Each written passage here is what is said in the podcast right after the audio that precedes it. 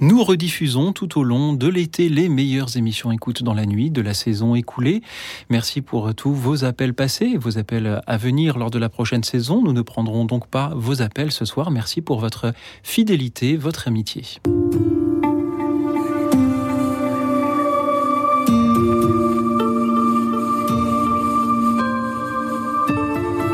Écoute dans la nuit. Une émission de Radio Notre-Dame et RCF Louis Auxil Maillard. Restez avec nous car le soir approche et déjà le jour baisse. Bonsoir à tous, chers amis, chers auditeurs. Je vous propose ce soir de nous parler des saints de votre région, de votre ville, peut-être, de, de, votre village. Nous avons déjà eu dans cette émission euh, l'occasion de parler de ces saints célèbres que nous prenons pour exemple, mais ce soir, parlez-nous peut-être euh, de saints plus enracinés, peut-être même plus méconnus, qui mériteraient de l'être davantage. Euh, parlez-nous de euh, ce saint qui, a donné son nom à un quartier ou à une paroisse ou à un village près de chez vous et qui mériterait que l'on en parle ce soir, toujours au 01 56 56 44 00, le 01 56 56 44 00. Vous pouvez aussi nous suivre et réagir en direct comme chaque soir sur la chaîne YouTube de Radio Notre-Dame. Et ce soir, pour euh, vous écouter, vous répondre et pour nous parler euh, des saints de leur région aussi, j'ai la joie de euh, recevoir certainement deux saints en devenir. Monseigneur Guillaume de Lille, bonsoir. Bonsoir. Monseigneur, vous êtes évêque auxiliaire de Meaux. Merci d'être venu jusqu'à nous ce soir. À vos côtés, le chanoine Olivier Vattard, curé de Montereau. Bonsoir. Bonsoir. Merci d'être venu jusqu'ici aussi ce soir pour parler avec nos auditeurs de ces saints de nos régions. Est-ce que l'on pourrait d'abord expliquer, peut-être en, quelques mots, ça peut paraître évident, mais cela va encore mieux en le disant, qu'est-ce que c'est un saint? Monseigneur Guillaume de Lille. Qu'est-ce qu'un saint? Un saint, c'est d'abord un homme comme tout le monde, qui est appelé euh, au salut. C'est quelqu'un qui n'est au départ euh, pas plus sauvé que vous et moi. Et c'est quelqu'un qui fait le choix euh, de suivre le Christ et qui va transformer sa vie, ou plutôt la laisser transformer par le Christ, pour que au seuil de sa vie, au moment d'entrer dans la mort et pour nous dans la vie éternelle, on puisse dire cette personne, par la manière dont elle a vécu, on pense que aujourd'hui elle est accueillie tout de suite, là, maintenant, dans la vie divine, qu'elle partage dès aujourd'hui euh, la vie de Dieu. Et du coup, elle devient un exemple pour nous.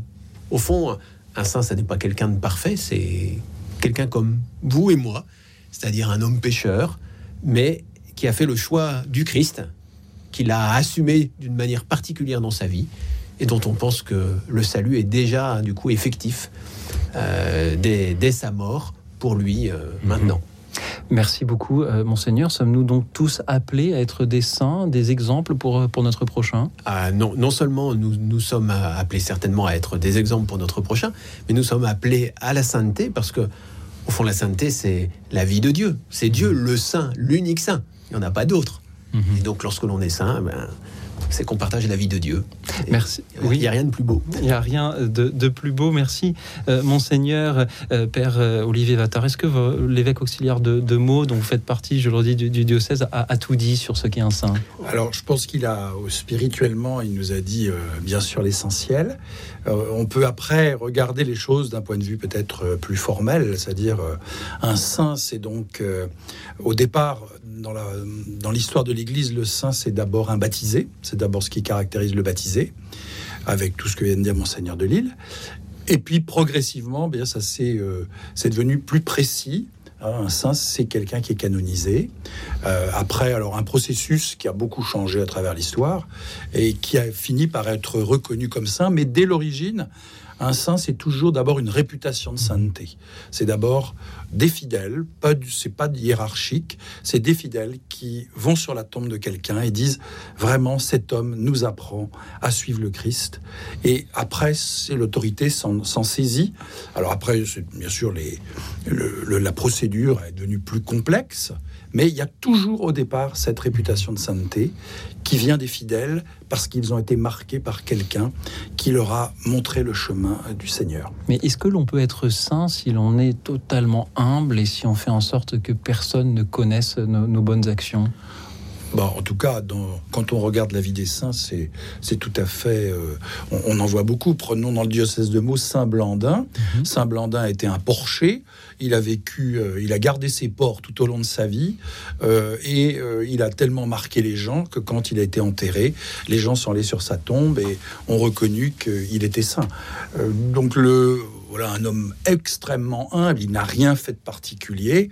Euh, saint Blandin, à mon avis, bien, bien, bien et ressemble à beaucoup de saints mhm. qu'on trouve en France. Euh, tous ces saints locaux ressemblent, euh, lui ressemblent beaucoup. Ils sont souvent très humbles. D'ailleurs, énormément de saints. On sait souvent que leur nom. normalement, on, dit toujours d'un saint pour être sûr qu'il est saint, il faut trouver le nomen, le locus et le dies.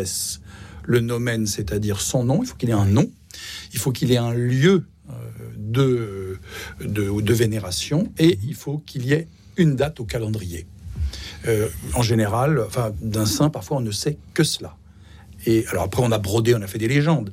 Mais très souvent, si on arrive à trouver les trois, eh bien, c'est qu'on a de grandes chances, s'il y a une certaine continuité, bien sûr, que ce soit euh, un, saint reconnu, au moins reconnu même dans une petite communauté. Et les auditeurs ce soir euh, euh, vont euh, nous parler justement des saints de leur région et nous les faire reconnaître dans la petite communauté des auditeurs de cette émission. Monseigneur Guillaume de Lille, est-ce qu'il y a des, saints qui sont totalement inconnus, même de l'Église? Ah, Dans l'absolu, oui, puisque ça correspond à la vie divine, ce que je disais tout à mhm. l'heure de manière spirituelle. Donc la plupart des saints sont même inconnus. Mais si on prend l'aspect formel qui fait qu'on parle de saints, eh bien, euh, ne sont saints que ceux qui sont connus. Mhm. Voilà, donc euh, on voit bien qu'il y, a un double, un double courant, on va dire, de, sainteté. Il y a la foule des saints qu'on célèbre d'ailleurs à la Toussaint, et puis euh, il y a les quelques-uns qui, sont, qui ont émergé d'une certaine manière, et souvent ils sont connus de leur vivant. C'est-à-dire qu'effectivement, on va entamer une procédure après pour reconnaître leur sainteté, mais souvent, leur manière de vivre, leur présence, leur manière d'être, de leur vivant, fait qu'on dit qu'ils sont saints. Je me souviens, enfin, j'ai dans ma mémoire l'histoire de, saint Antoine de Padoue, euh, qui meurt en dehors de la ville de Padoue, mais dont on ramène le corps en criant le saint est mort. Euh, enfin, il y a, euh, voilà, c'est et il est canonisé très vite. Il fait partie des saints qui ont été canonisés le plus rapidement euh, après sa mort, euh, Saint Antoine. Il est d'usage dans toutes nos églises. Il est d'usage justement de, les avoir au, calendrier pour euh, pour les fêter, fêter ceux qui en portent le prénom. C'est pourquoi d'ailleurs, monseigneur, permettez-moi de vous souhaiter une bonne fête aujourd'hui, en ce jour de, la Saint Guillaume. Qu'est-ce que cela signifie fêter un saint, le vénérer sans doute, euh, je pense que ça, d'abord, ça nous rapproche de quelqu'un qui, a vécu comme nous euh, son humanité. Euh, et, ça, nous donne à la fois une espérance et aussi un, modèle pour avancer. On se rend bien compte que dans nos vies, on a, on a besoin de modèles pour se déterminer, pour trouver notre route, pour et, et au fond s'attacher à un saint, le connaître, euh, eh bien, ça, nous aide à tracer notre route. Et puis, il y a une autre dimension aussi qui est qu'un saint, comme il est auprès de Dieu, il est dans la, dans la divinité, eh bien, euh, on peut le prier, lui demander d'intercéder pour nous euh, auprès du Père, auprès du Fils, de l'Esprit Saint.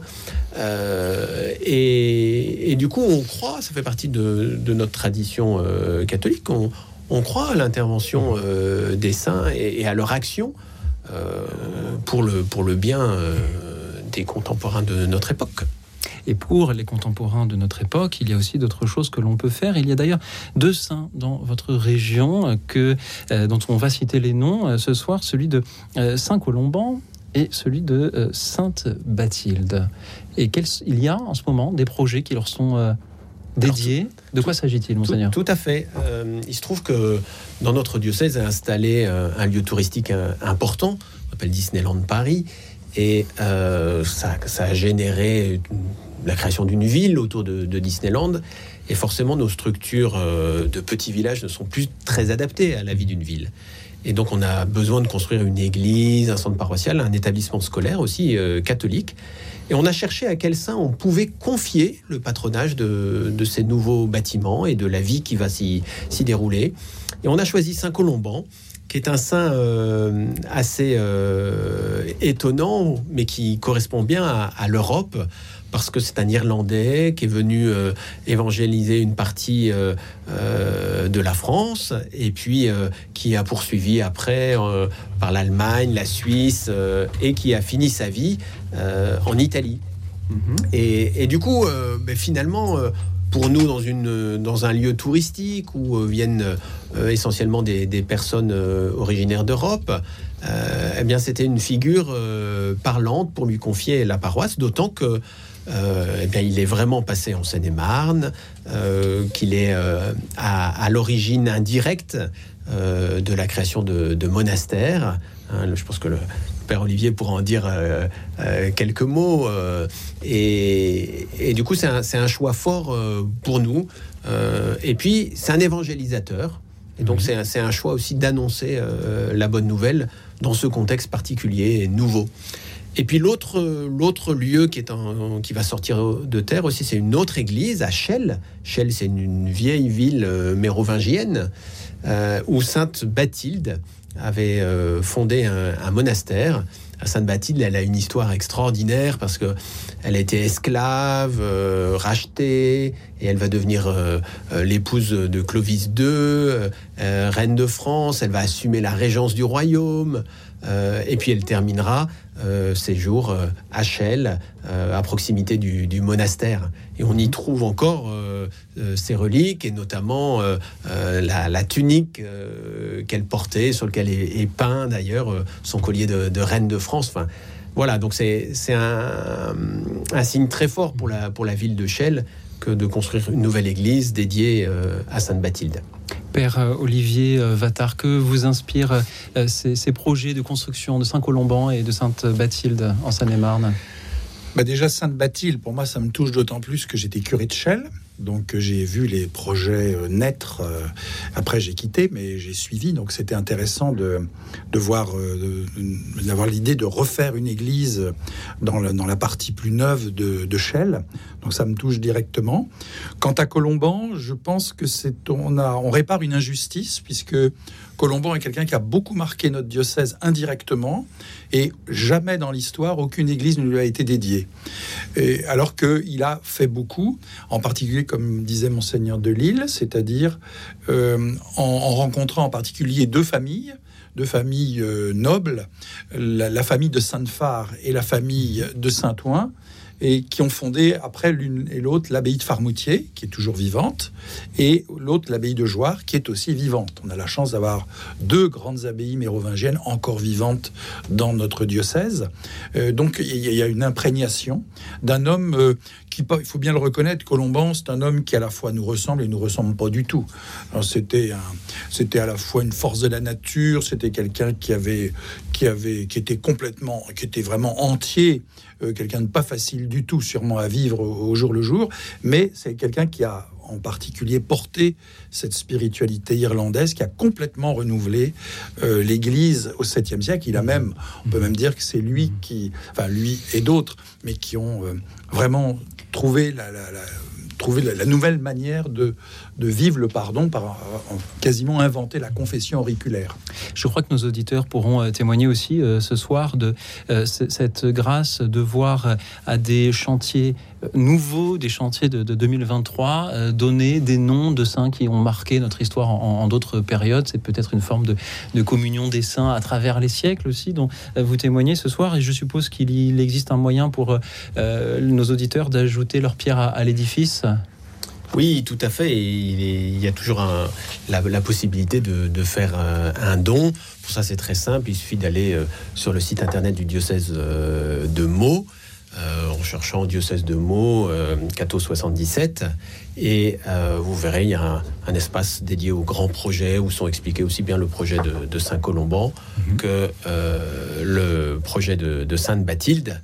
Euh, et on trouve tous les éléments où on peut aller directement sur un site qui est dédié, qui s'appelle Des racines vers le ciel. Et c'est assez joli, hein, ça nous emmène à la fois dans notre histoire et puis en même temps euh, vers l'éternité. Des racines vers le ciel.fr où on a accès aussi directement à, ces projets. Voilà, on va sur cato77.fr et là vous avez un magnifique bouton faire un don et vous pouvez choisir d'affecter votre don à Saint-Colomban ou à euh, Sainte-Bathilde. Comme ça, vous pourrez contribuer à mettre une, présence chrétienne près de, euh, près de, Disneyland euh, notamment. Merci à vous pour ces projets. Merci à nos auditeurs qui, eux, contribuent à cette émission en témoignant. Et sans plus attendre, je vous propose d'écouter Marie-Jeanne qui est avec nous depuis Metz. Bonsoir Marie-Jeanne. Bonsoir Marie-Jeanne. Bonsoir Marie-Jeanne.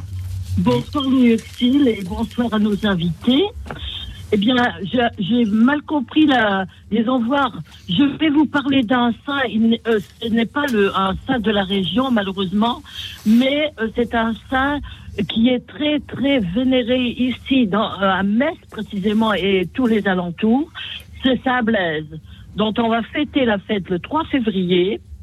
Et ça se passe, euh, il y a un grand, grand pèlerinage à Saint-Eucaire, dans la, tout près de la porte des Allemands, là. Et euh, je peux vous dire qu'il y a énormément de personnes qui vont venir. Alors, à cette occasion, on fait bénir des petits pas. Parce que Saint-Blaise, c'est, c'est, un évêque qui était médecin. Il est le saint patron des otorino-laryngologistes. Euh, il a fait un miracle, euh, disons voir, euh, il a empêché un enfant de s'étouffer. Il y avait un enfant qui s'étouffait avec des arêtes de poisson.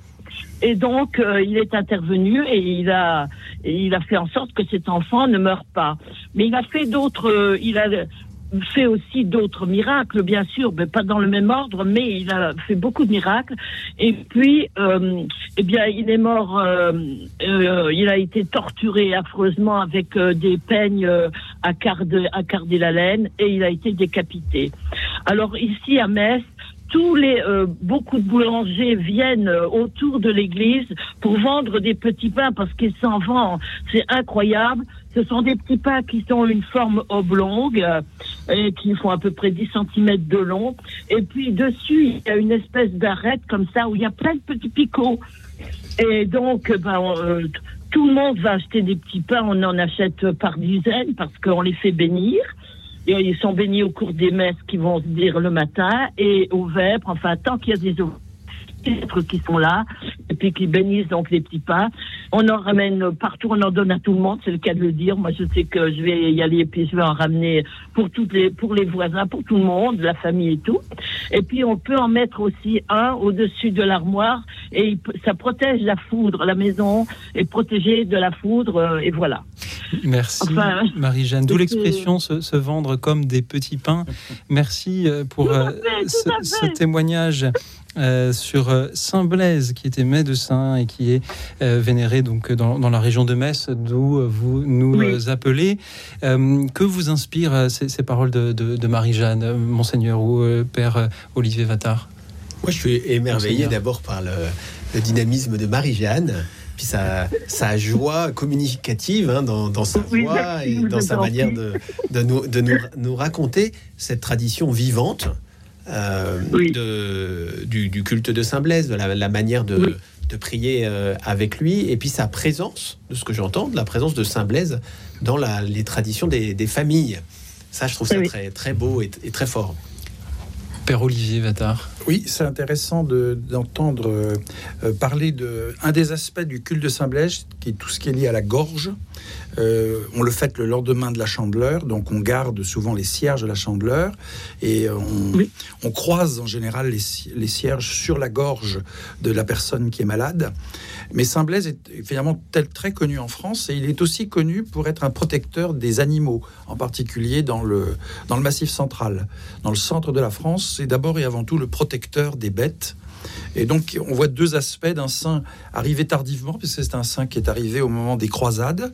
Il n'est pas connu en France avant, et qui a eu, euh, qui s'est répandu énormément. Et, il est encore aujourd'hui au calendrier de l'Église, mais parce qu'il était arménien. Et donc, c'est un peu le saint arménien qu'on fête au calendrier. Merci beaucoup, Marie-Jeanne, de nous en avoir parlé ce soir. Oui. Merci à vous. Et euh, à, propos, euh, je, voulais dire qu'ici aussi en Lorraine, à la Saint-Sébastien, justement, on apporte à l'hôtel Mhm. des paniers dans lesquels il y a plein de choses, c'est-à-dire des oignons, du sel, euh, des, des aliments, des choses comme ça. Et quand on rentre Oui. à la ferme, eh bien, on donne de, on, on donne aux animaux justement euh, de l'eau qu'on a, on a mis un peu de sel dedans, où on donne, euh, vous voyez, on garde des aliments Oui. pour nous aussi qui ont été bénis par euh, à la Saint-Sébastien. Marie-Jeanne, merci beaucoup euh, de nous en parler aussi. On voit à quel point il est difficile de choisir un saint de nos régions dont parler euh, ce soir, chers auditeurs, toujours au 01 56 56 44 00. Quels sont les saints de votre région? Merci à ceux qui appellent pour euh, nous en parler. Merci aussi au cœur Théo Charisma, à qui nous devons aussi cet hommage à ceux qui suivent discrètement Jésus sans que jamais on ne connaisse leur nom. Nous écoutons le portement de croix. Écoute dans la nuit, une émission de Radio Notre-Dame et RCF.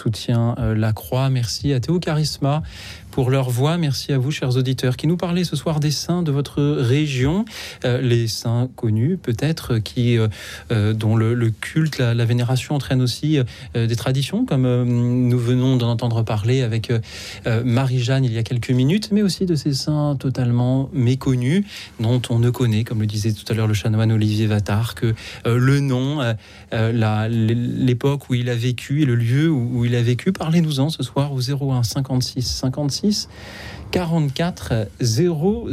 Et je vous propose d'écouter Laurent qui nous appelle de Drancy. Bonsoir Laurent. Oui, bonsoir, euh, monsieur Maillard. Ben, alors moi, je voudrais vous parler. Oui, comment? Oui, allez-y euh, Laurent. Vous Oui, je voudrais vous parler de Charles Lambert, qui est un prêtre euh, du XVIIe siècle, euh, à l'époque de Louis XIV à peu près. Et euh, il a vécu 46 ans. Il est connu, en fait, euh, maintenant il est quasiment pas connu, mais il est quand même connu parce que je vais un peu me référer à un texte qui a été écrit, mais euh, en, en ne lisant pas tout, hein, vous inquiétez pas, ça va pas être trop long. Et puis, euh, Voilà. Alors donc c'est, euh, il s'appelle donc Charles Lambert. Il est, il est né en l'an 1664 euh, dans la paroisse de Séchamps près de Nancy. Euh, c'est plutôt, je suis originaire de Lorraine. hein. C'était une fesse de poule. Et puis, son curé a vu que c'était un, enfant euh, qui était plein de recueillement, de modestie, de jugement. Et puis, donc, il a amené, euh, il a favorisé pour qu'il ait une bonne éducation chez les jésuites à Dijon. À 17-18 ans, eh bien, il a été choisi par un célèbre avocat du Parlement euh, pour être le précepteur de ses enfants. Et puis là, on a vu qu'il avait une grande modestie. Il a, euh, il a touché donc la jeune fille euh, qui était la fille et puis qui voulait se marier avec lui, mais lui il n'a pas répondu. Ensuite, eh bien, il, a voulu donc aller au séminaire et son, son curé donc lui a donné des.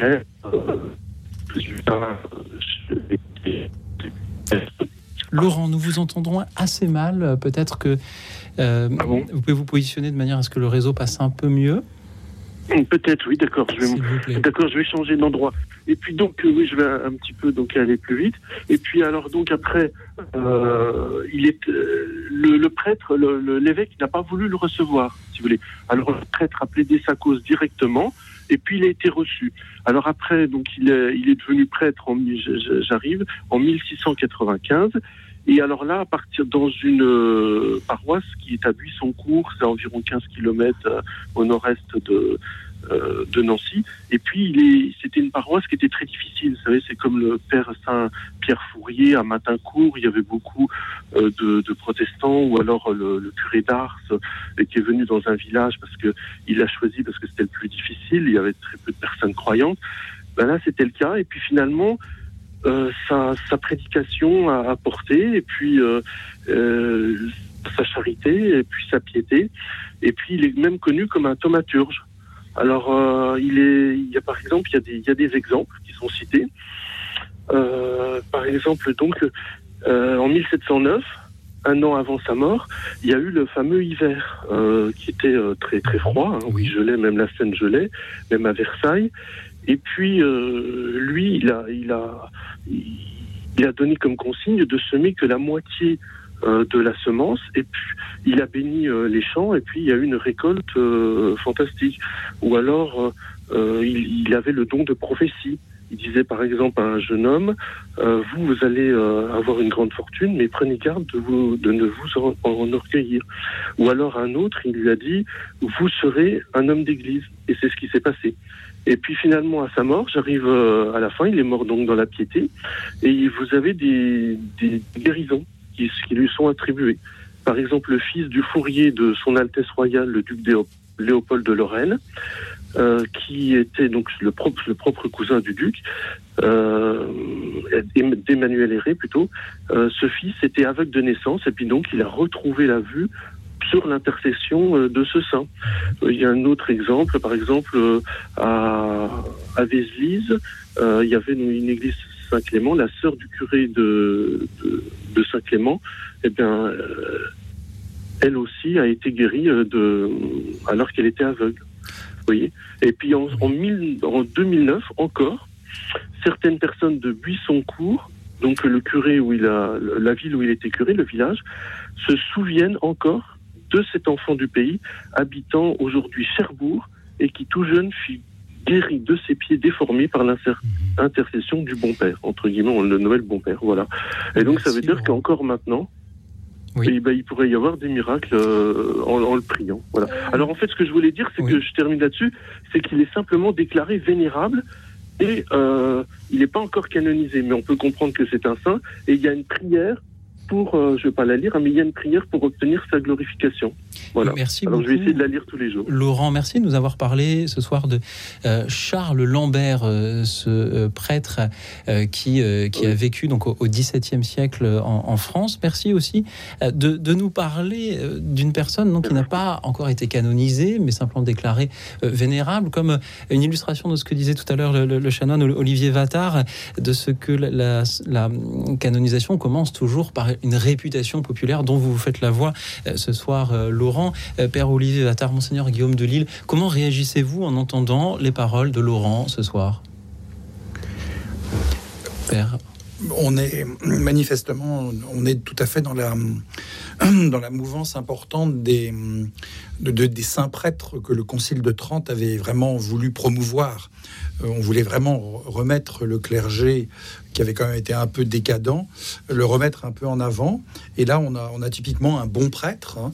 et, on en, France, on en, compte beaucoup sur toute cette période-là. Par exemple, dans le diocèse de Meaux, nous avions le curé euh, Riouet Desnoyers, dont la tombe était vénérée dans le cimetière de Coulommiers, qui, qui ne sera sûrement jamais canonisé parce qu'il était janséniste euh, plus plus.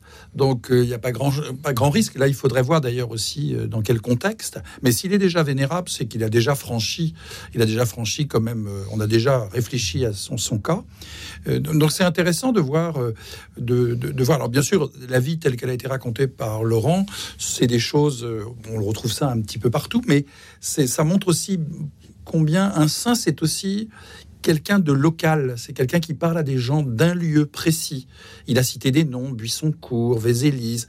C'est, aussi dire qu'on peut être saint là, pas simplement à, Rome ou, en Terre Sainte. Ici, c'est un lieu où, euh, voilà, et, pour les gens, c'est important. Alors peut-être qu'il n'y a pas besoin qu'il devienne un saint de l'Église. Il y a vénérable, ensuite il y a bienheureux. Hein, bienheureux, c'est-à-dire le culte est limité, euh, limité à un diocèse, à une famille religieuse. Peut-être qu'il n'ira pas au-delà, mhm. mais qu'importe, finalement, s'il parle à des gens euh, là, dans ce terroir, eh bien, ça a du sens. Monseigneur Guillaume de Lille. Le château d'Atar, il dit quelque chose de très important, c'est que il n'y a pas de, de saint sans qu'il y ait des gens autour. Mhm. C'est-à-dire qu'il n'y a pas un saint dans l'absolu tout seul. Et on n'est pas saint tout seul. On est saint au milieu des gens et avec les gens. Et, ça, je crois que c'est très important parce que c'est un élément fondamentale de notre foi, c'est-à-dire que on se sauve pas tout seul. Euh, le salut n'est pas quelque chose d'individuel. Notre société, elle est hyper individuelle aujourd'hui. On, cherche des choses pour nous.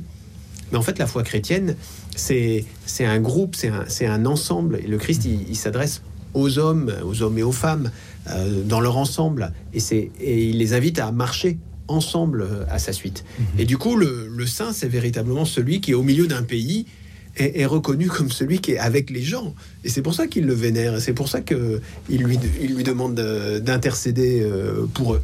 Et, ça, c'est très beau.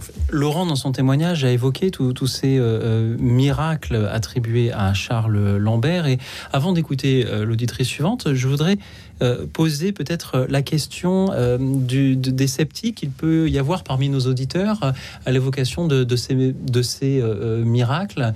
Est-ce que quel est le la proposition exacte faite par l'Église lorsqu'il y a euh, reconnaissance ou évocation d'un miracle Est-ce que euh, quand on est catholique, il faut y croire ou est-ce que l'on peut euh, se dire, bah voilà, c'est un très beau témoignage, mais à titre personnel, on, est plus convaincu par les paroles, par l'enseignement que, par ces miracles attribués à la personne?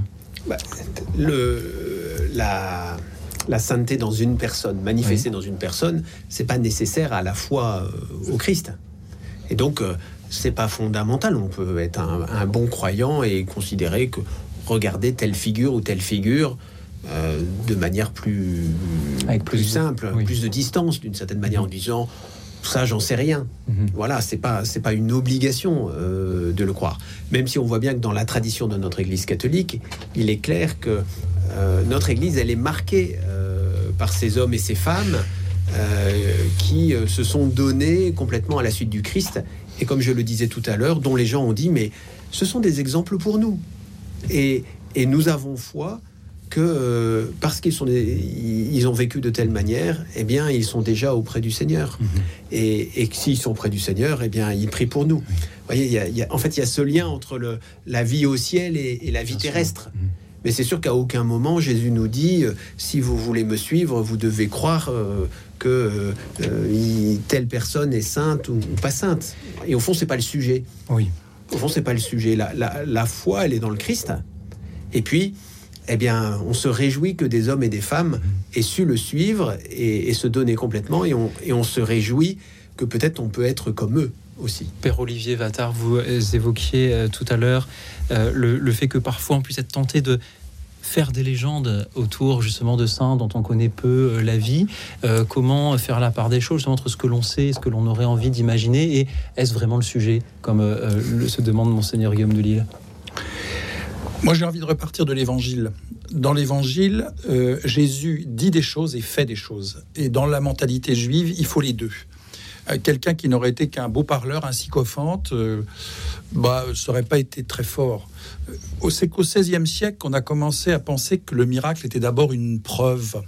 Mais pendant très longtemps, on a vécu avec cette idée que d'abord c'était l'évangile en acte. Un miracle, c'est l'évangile en acte.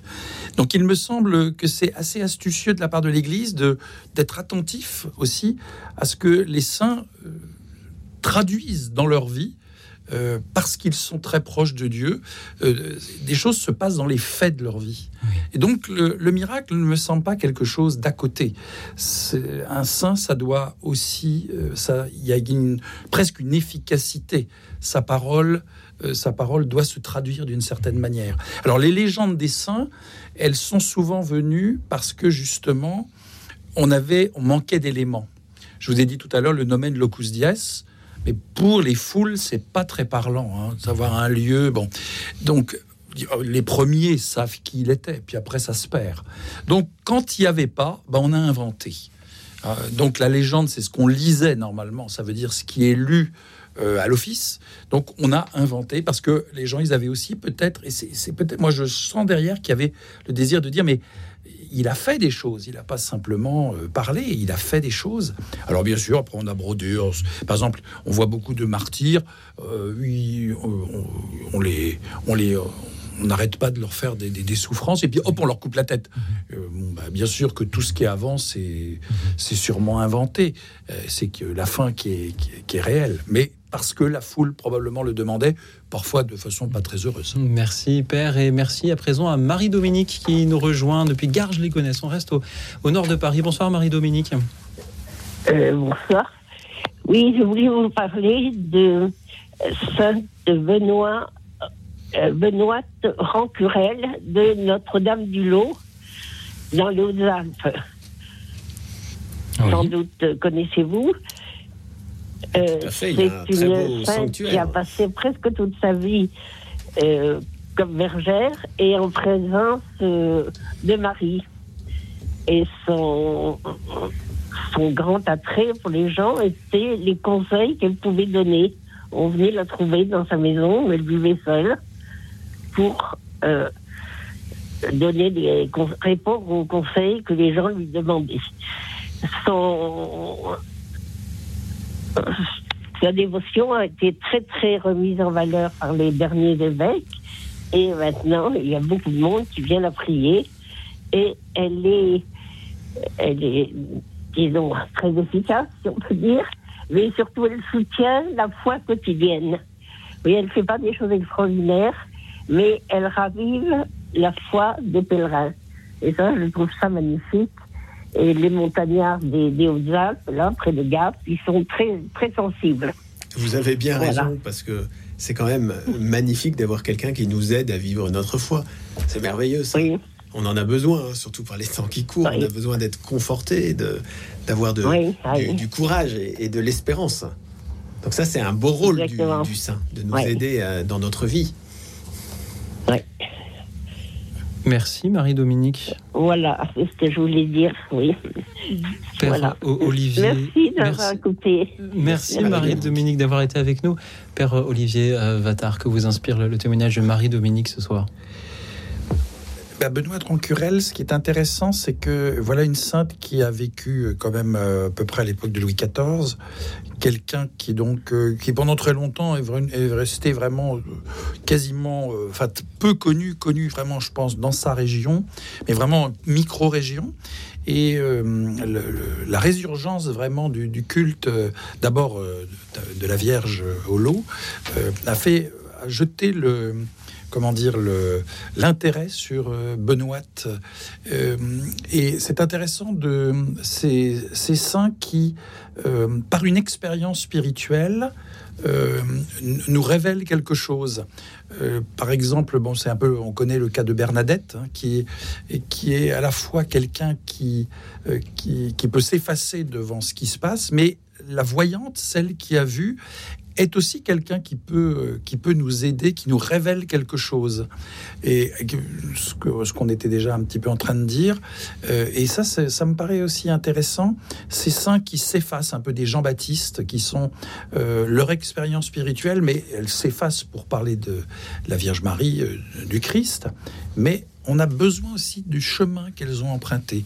Si je me souviens bien, Benoît Trancurel a des apparitions très très longues. souvent, les apparitions, c'est court. À Lourdes, ça dure pas euh, très longtemps, euh, c'est très fort. Alors que Benoît Trancurel, je crois qu'elle a des visions pendant 50 ans. Donc c'est quelqu'un qui a euh, qui a ponctué sa vie et qui a qui a nourri qui, qui, a nourri et nourri les autres aussi, je pense, à ce moment-là. De même que les auditeurs nous nourrissent ce soir, comme chaque soir, par leurs témoignages. Quels sont les saints de votre région, chers amis? Je suis euh, toujours avec euh, le chanoine Olivier Vattard et avec monseigneur Guillaume de Lille du diocèse de Meaux pour vous écouter, nous en parler ce soir de euh, ces saints qui ont entraîné des traditions, des cultes, des vénérations dans votre ville, votre village, votre région, qu'ils soient célèbres ou totalement méconnu. Et il n'y a pas euh, qu'en France que l'on parle des saints. Écoutez ce que le chanteur américain Kenny Cheney en dit dans cette chanson pour les saints. Écoute dans la nuit, une émission de Radio Notre-Dame et RCF.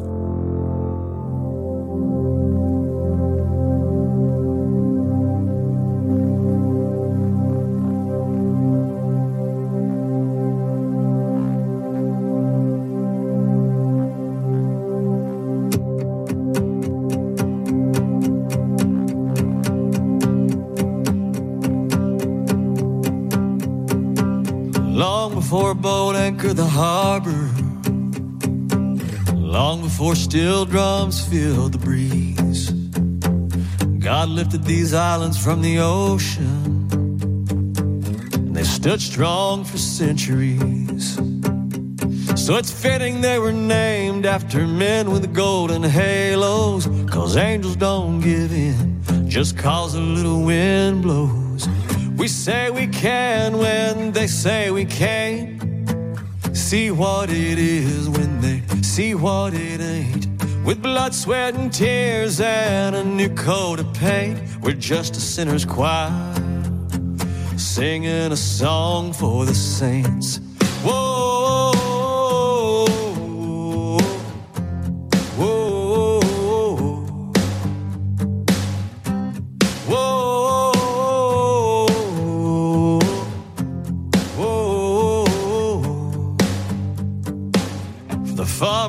Field of sugar cane. For the drunkard in his hammock, drying out after the rain. For the teacher in the classroom, kid kicking cans in the street. For the captain and his barmaid, praying down on bended knee. We say we can when they say we can't. See what it is when they see what it ain't. With blood, sweat, and tears and a new coat of paint we're just a sinner's choir, singing a song for the saints. Whoa, whoa,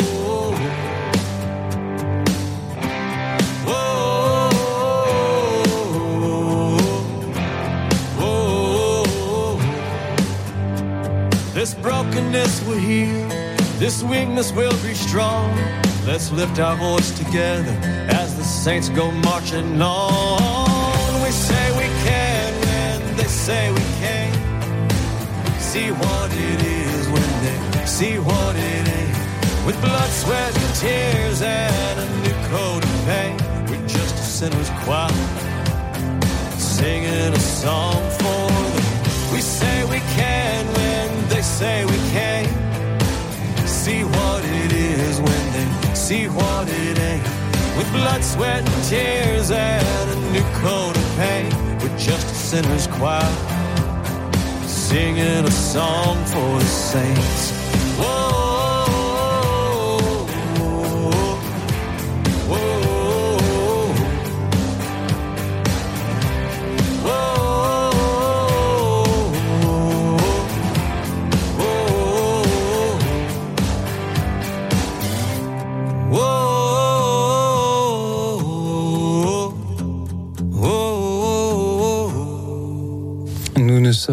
Chœur de pêcheurs chantant un chant pour les saints. C'est ce que vient de euh, nous chanter euh, Kenny Chesney. Et vous aussi, chers auditeurs, ce soir, que vous soyez pêcheurs ou moins, euh, vous nous parlez de ces saints de vos régions. Vous nous en parlez au 01 56 56 44 00, qu'ils soient connus ou inconnus, qu'ils il y ait des traditions qui accompagnent leur culte ou beaucoup moins. Parlez-nous-en donc au 01 56 56 44 00. Merci aussi à euh, tous ceux qui euh, nous écoutent en direct depuis la chaîne YouTube de Radio Notre-Dame où je lis Angeline, Elisabeth, Philippe.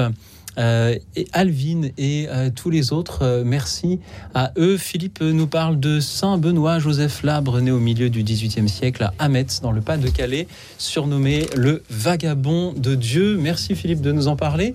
Et figurez-vous, donc il n'y a pas que des, des saints qu'en France, puisque nous allons nous diriger vers le Canada, d'où nous appelle Sylvain. Bonsoir Sylvain. Bonsoir Louis Exil, comment allez-vous? Eh ben, Bonsoir Père. Eh ben, ça va très bien, Sylvain. Merci d'être avec nous. Sylvain. Bonsoir Sylvain. Quel temps fait-il à, Merci. à- à Ottawa où vous vous trouvez, je crois, aujourd'hui? Il fait environ, peut-être environ, euh, je dirais, moins 7, moins 8. Le froid commence à revenir.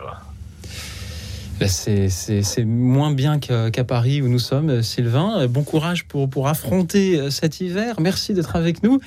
Quels sont ces saints canadiens dont nous avons, nous, ici en France, tant à apprendre Merci beaucoup. Ben, c'est très important pour nous parce que, pourquoi? La majorité des saints qui étaient ici sont originaires de la France. Et donc, c'était des missionnaires qui sont venus s'établir en Nouvelle-France. Et sans eux euh, et elles, on ne parlerait pas français ici en Amérique. Euh, parce qu'il faut comprendre, partir de la France, mais s'installer dans une colonie, ça prend toute une logistique. Donc, ça prend des hôpitaux, ça prend des institutions, ça prend des écoles. Et euh, moi, les saints que j'aimerais parler, j'ai en tête euh, Saint Jean de Brébeuf et euh, ainsi que les saints martyrs canadiens qui sont les patrons secondaires du Canada. Et euh, Saint Jean de Brébeuf est originaire de Bayeux. Euh, il est né le 25 mars 1593. Il est décédé le 16 mars 1649. Et c'était un missionnaire. euh, quand il est arrivé au Canada, il avait 28 ans. Il faisait partie, c'est un jésuite, il faisait partie de la compagnie de Jésus. Donc, il est arrivé en Nouvelle-France le 19 de juin 1625. Et il est arrivé à Québec. Il a appris la langue huronne pour s'établir et a adopté le mode de vie amérindien. Euh, à cette époque, euh, ben, il faut comprendre que les, la, tribu huronne était alliée des Français et les Hurons étaient en guerre contre les Iroquois. Les Iroquois qui étaient dans la région de Montréal et plus au sud. Donc, ça n'a pas été la, parfaite entente au début quand les Blancs sont arrivés ici, en Nouvelle-France.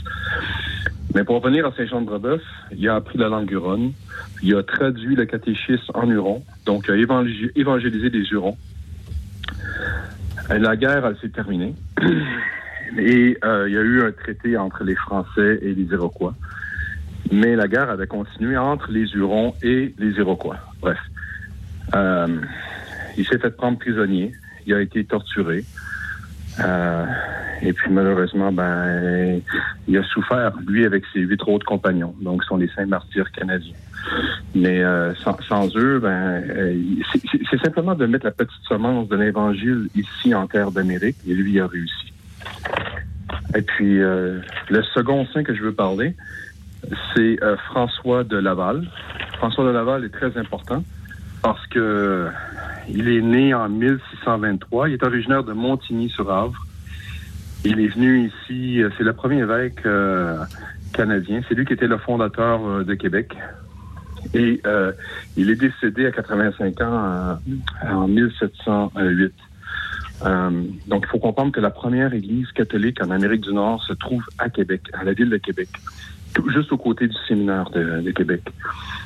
Et euh, ben, pour nous, la foi, c'est- très important parce que, je veux dire, mes, euh, mes ancêtres euh, sont partis de la France, sont venus s'établir ici, donc euh, vous comprenez que ça joue un rôle important.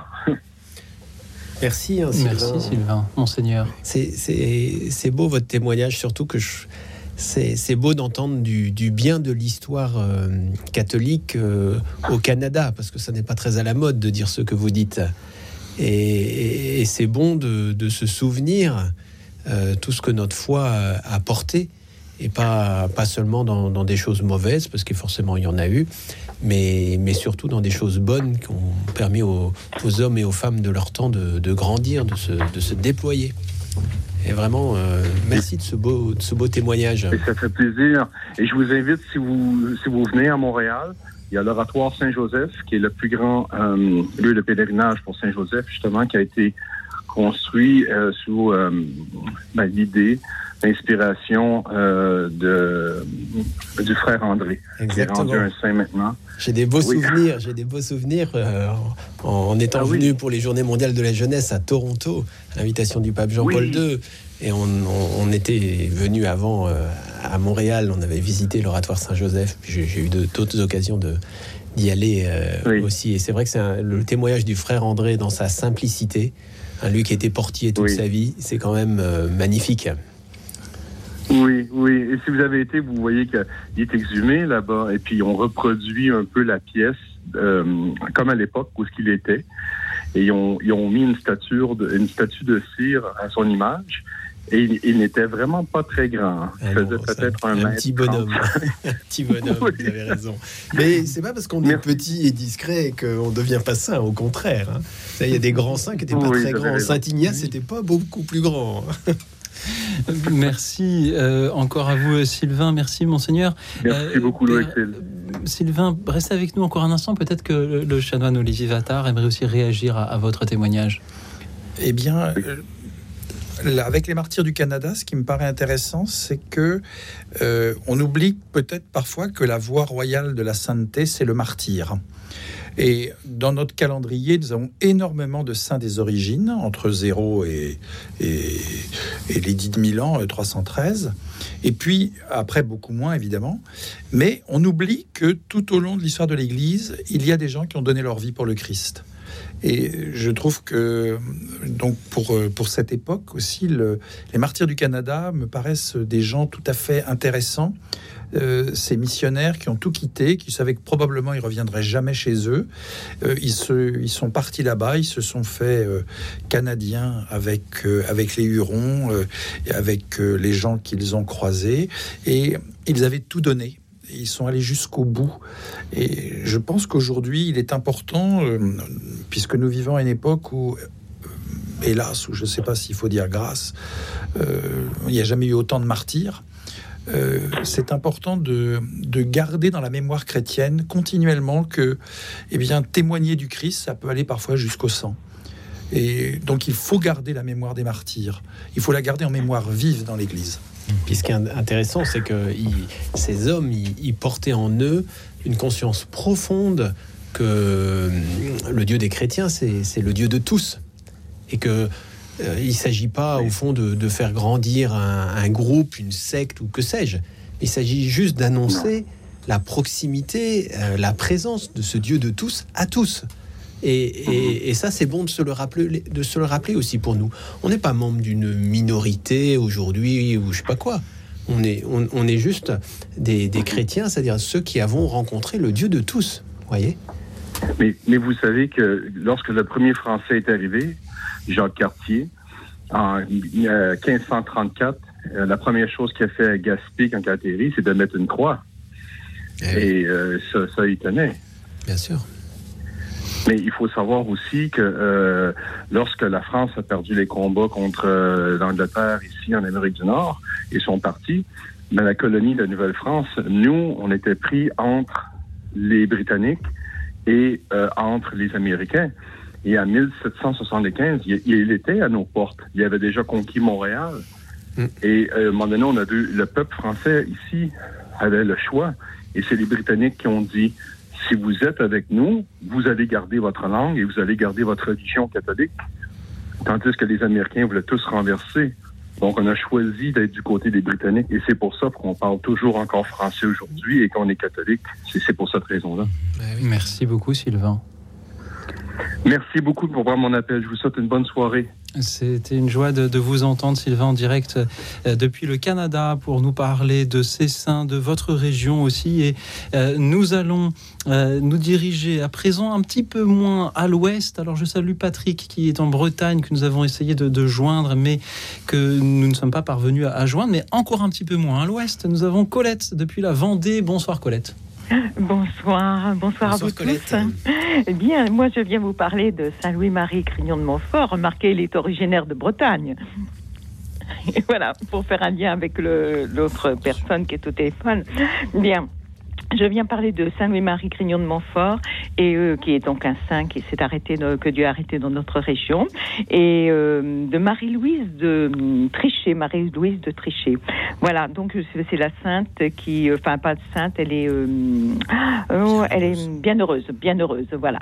Elle est bien heureuse, et donc euh, je voulais parler donc Saint Louis-Marie, donc aussi ses difficultés, parce que vous avez parlé des, des martyrs, mais lui, euh, comme missi- missionnaire apostolique, il a eu de très gros problèmes dans ses missions. hein. Partout où il a passé, euh, il était chahuté, il a été vraiment très maltraité d'une façon générale. hein. Il a eu de, beaucoup de difficultés. Et donc, euh, après, quand il s'est arrêté à Saint-Laurent-sur-Sèvre, euh, il a fait venir Marie-Louise Trichet, qui est donc celle qui a la, création, la créatrice de la, des Sœurs de la Sagesse. Donc, ça fait partie de la famille Montfortaine. Hein, voilà. Et donc, euh, je voulais dire, voilà, donner quand même euh, euh, leur fin de vie à tous les deux, parce que c'est quelque chose que peu, peu connaissent. Donc Saint-Louis-Marie Grignon de Montfort, elle est décédée donc un 28 avril euh, en 1713 ou 1716, un truc, voilà, à quelque, c'est ça, 1716. 1716, Euh, ouais, c'est ça, c'est, ça. Et euh, Marie-Louise de euh, donc Marie-Louise de Jésus lui a survécu parce que lui il est décédé à 44 ans, hein, ou 43 ou 44 ans, et Marie-Louise de Jésus lui a survécu le même nombre d'années que lui a vécu sur terre. Oui. Et elle est décédée un 28 avril à la même heure de son, que son départ à lui-même. que C'était en fin de, en fin de journée vers 19h ou du- ou 20h, enfin, dans ce créneau horaire-là. hein. Donc, c'est que si c'est pas l'œuvre de Dieu, je crois que, je sais pas, c'est l'œuvre de qui hein. Colette, merci beaucoup de nous avoir parlé ce soir de Saint-Louis-Marie Grignon de Montfort et euh, de la bienheureuse Marie-Louise de euh, Jésus. Nous en avoir parlé depuis euh, la Vendée. Nous allons continuer à parler de, de Saint-Louis et de la bienheureuse Marie-Louise juste après une très courte pause. Restez avec nous, nous nous retrouvons dans un petit instant.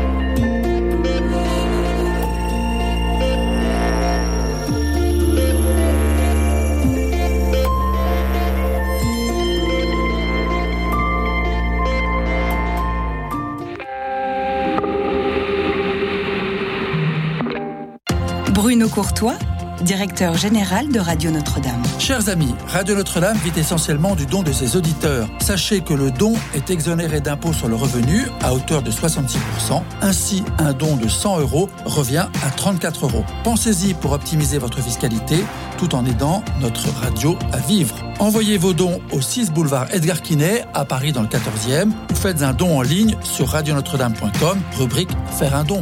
Merci.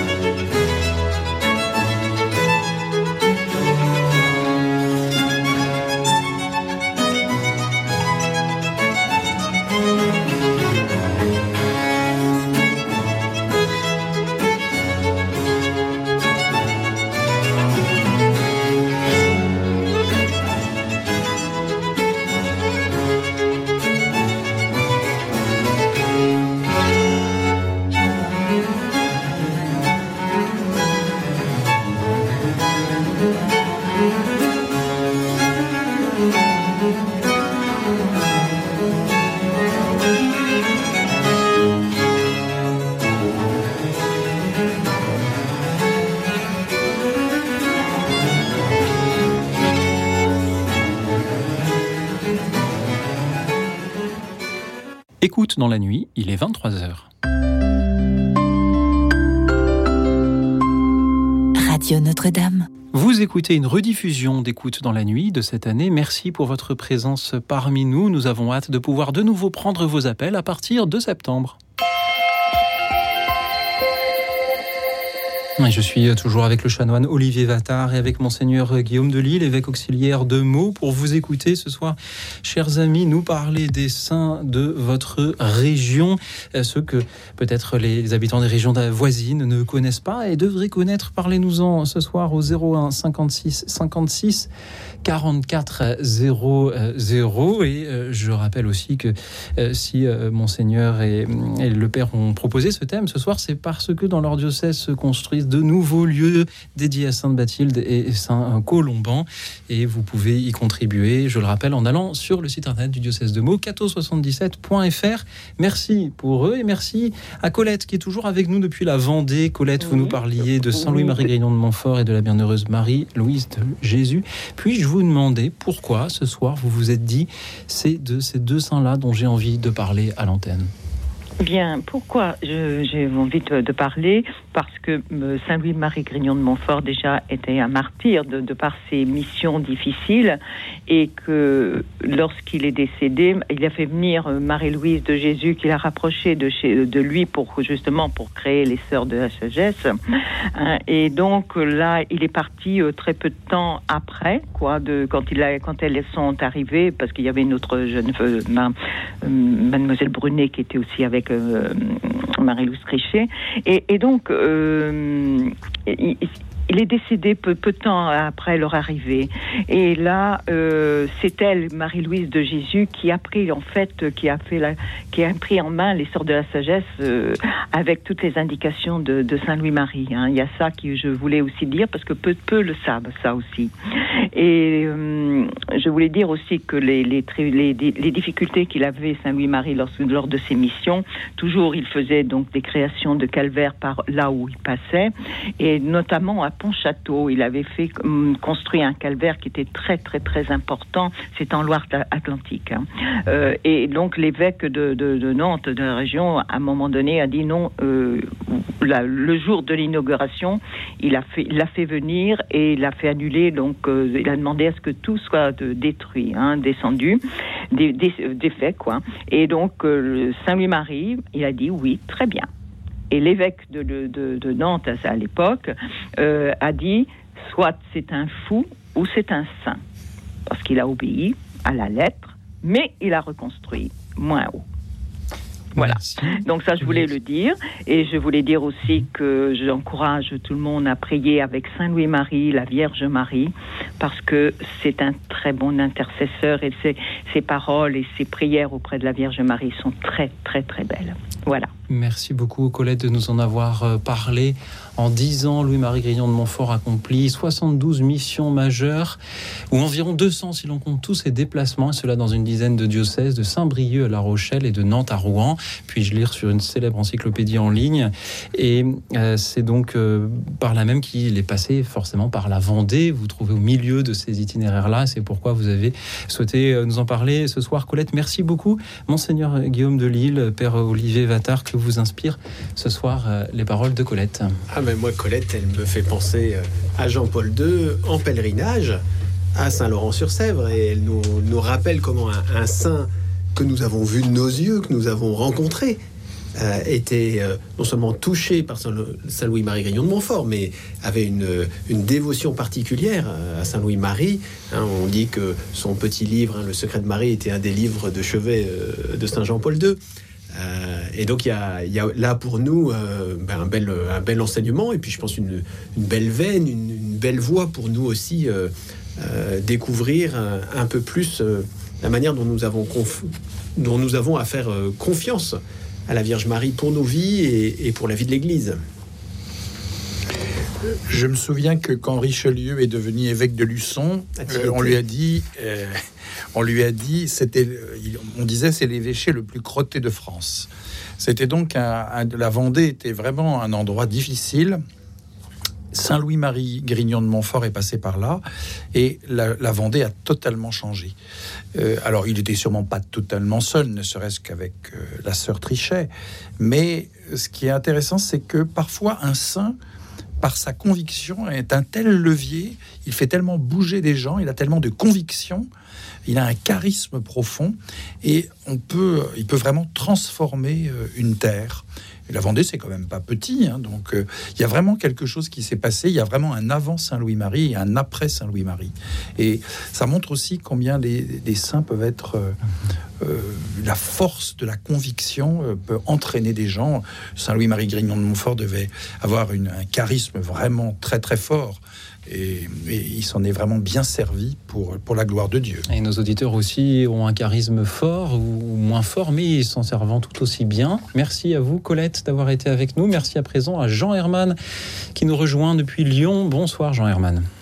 Bonsoir Louis, Louis Auxil, bonsoir Monseigneur Guillaume et surtout bonne fête. Merci, Bonne bonsoir fête Jean de Herman. Saint-Guillaume. Et bonsoir Monsieur l'abbé.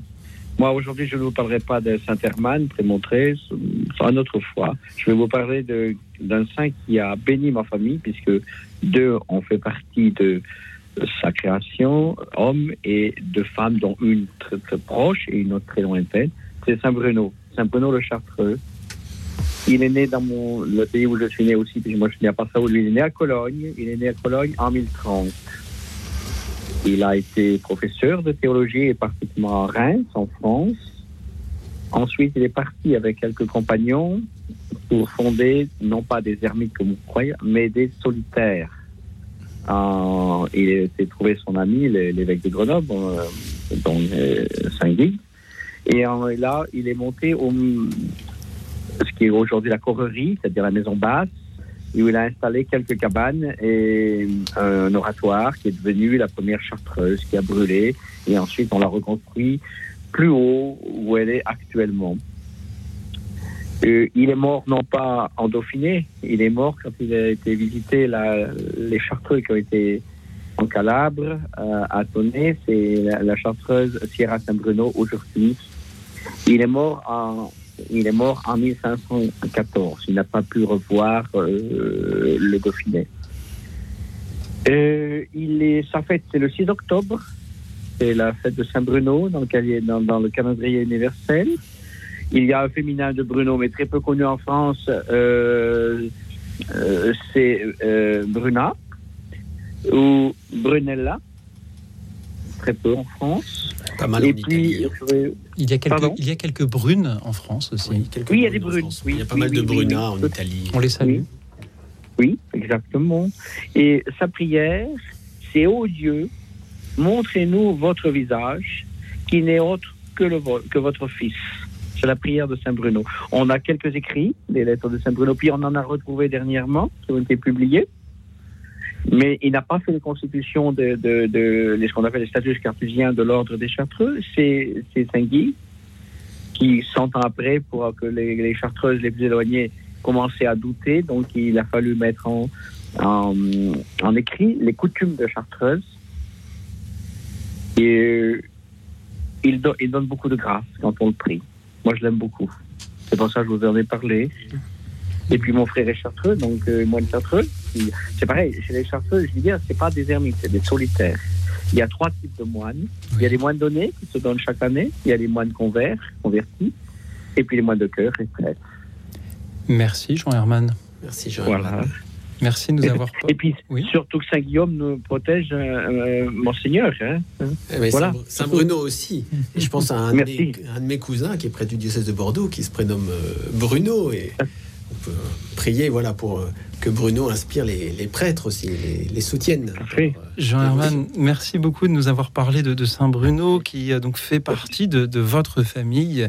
Euh, nous avez-vous dit, euh, Jean Herman, Saint Bruno, euh, le, chartreux, et vous avez vous, un, donc un frère qui, euh, à son image, est, chartreux. Merci d'en témoigner, euh, Jean Herman.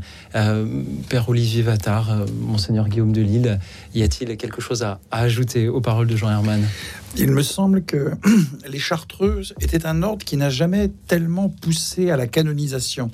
Il a fallu un petit peu les, leur dire, euh, mais un homme comme Bruno et, quelques autres, euh, c'est un ordre qui, qui pourtant, bien sûr, vit, vit toujours et recherche la, voie de sainteté pour, pour ses membres, mais n'avait pas nécessairement le, désir de, mettre en avant, peut-être par humilité, des personnages saints. Donc c'est aussi intéressant de, voir que bon, ben, la canonisation, c'est bien sûr, ça permet, c'est quand même une façon de faire connaître très loin euh, des saints, mais il y a aussi, euh, bah, il y a les saints de nos familles, il y a, des, gens qui nous ont marqués, euh, ceux dont monseigneur de Lille parlait tout à l'heure de qu'on fête à la Toussaint. Hein, puisqu'au départ, Saint s'est baptisé, hein, c'est baptisé qui nous ont marqués. donc, la canonisation, c'est toujours un plus, c'est pas obligatoire. Parfois, c'est pour des raisons politiques, euh, des, choses parfois inattendues. Euh, il faut jamais se, il faut jamais, en tout cas, le périmètre de la sainteté n'est jamais limité à des gens euh, qu'on a canonisés. Euh, il faut justement que la sainteté, ça soit, ça, soit sauvage, ça soit dans toutes les directions, ça soit, elle, est partout la sainteté, la recherche de Dieu. C'est un peu comme cette émission, toutes les directions, après le Canada, le, Nord, Lyon. Mm. Ah, c'est à présent Dijon qui nous appelle par la voix de Geneviève. Bonsoir Geneviève. Bonsoir Geneviève. Bonsoir Père. Je voulais vous parler de Saint Bernard de Fontaine-les-Dijon. Ah, le grand Saint Bernard de Clairvaux. Alors, euh, je, me permets de vous lire une de ses prières à la Vierge. Et le nom de la Vierge était Marie. Que son nom ne quitte pas tes lèvres, qu'il ne quitte pas ton cœur.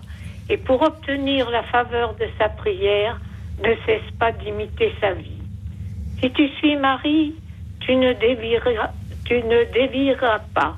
Si tu la pries, tu ne désespéreras pas. Si tu la gardes dans ta pensée, tu ne commettras pas d'erreur. Si elle te tient par la main, tu ne tomberas pas. Si elle te protège, tu ne craindras pas. Si elle te guide, tu ne connaîtras pas la fatigue. Si elle est avec toi, tu es sûr d'arriver au but et ainsi tu comprendras par ta propre expérience combien cette parole est juste. Le nom de la Vierge était Marie. Merci. Merci. Cette est magnifique. Et souvent, on l'entend maintenant dans les paroisses à travers un, chant qui la, qui la reprend. Et c'est un, bonheur d'entendre ces paroles et qui n'ont pas attendu euh, la période où la, où la Vierge Marie a été plutôt mise euh, en avant, mais qui sont anciennes. J'aime bien cette prière. Geneviève, merci beaucoup de nous l'avoir lu et à travers cette lecture d'évoquer donc le, le personnage de euh, Saint Bernard de Clairvaux. Saint Bernard de Fontaine, là, il est près de chez moi, là. Oui. Voilà. Merci beaucoup, Père, et puis bonne soirée. Merci beaucoup euh, Geneviève, d'avoir été avec nous. Je vous souhaite une belle soirée à, vous aussi. Euh, Geneviève, ce personnage donc, de Saint Bernard de Clairvaux qui a donné son nom à cette église Saint Bernard de Fontaine-les-Dijon, euh, près de là où Geneviève habite. Qu'est-ce que cette dévotion à Saint Bernard nous dit aussi? Il y a de nombreux lieux qui, portent son nom également. Père Olivier Vattard, qu'en pensez-vous?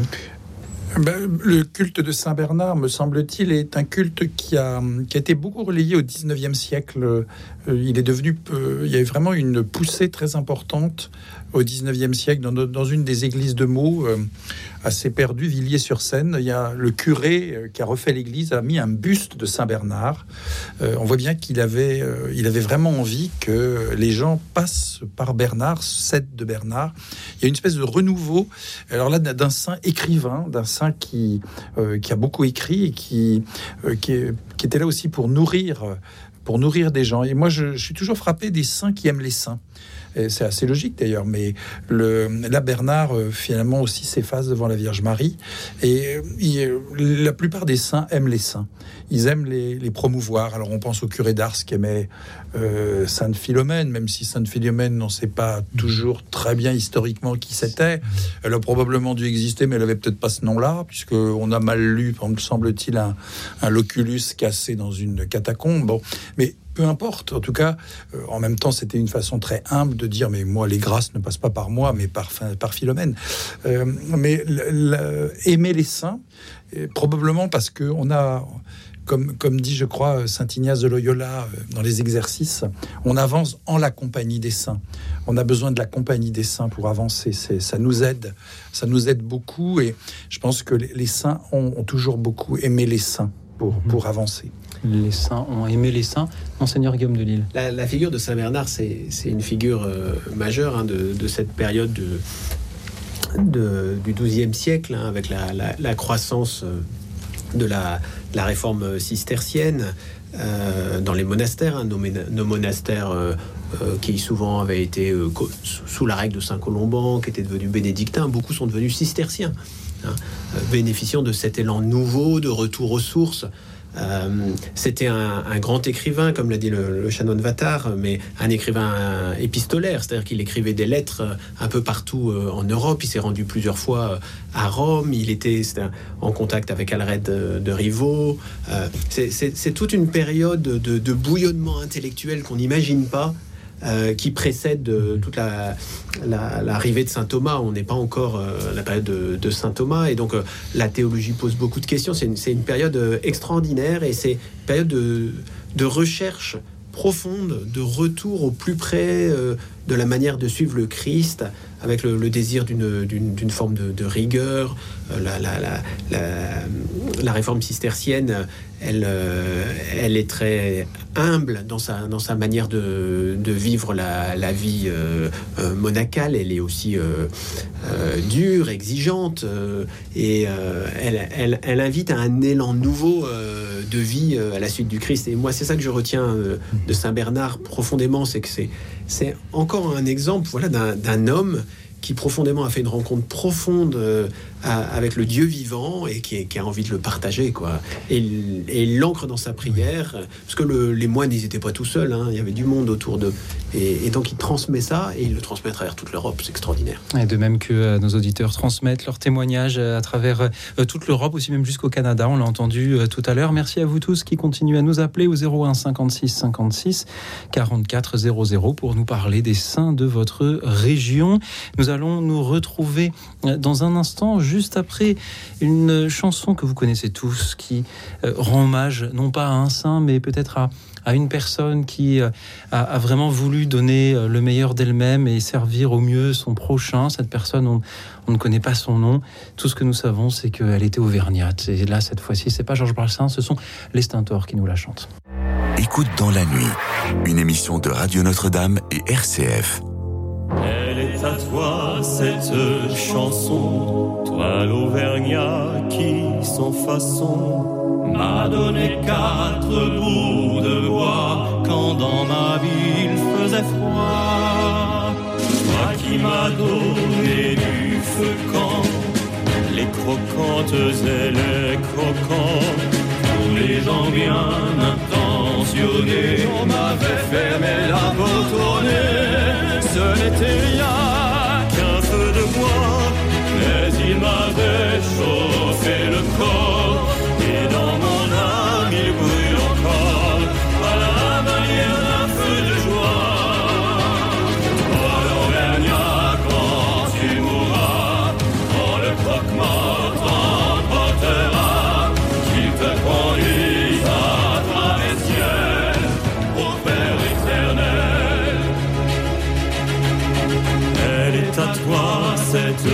toi l'hôtesse qui sans façon m'a donné quatre pots de pain quand dans ma ville faisait faim. Toi qui m'ouvris ta huche quand les croquantes et les croquants, tous les gens bien intentionnés s'amusaient à me voir jeûner.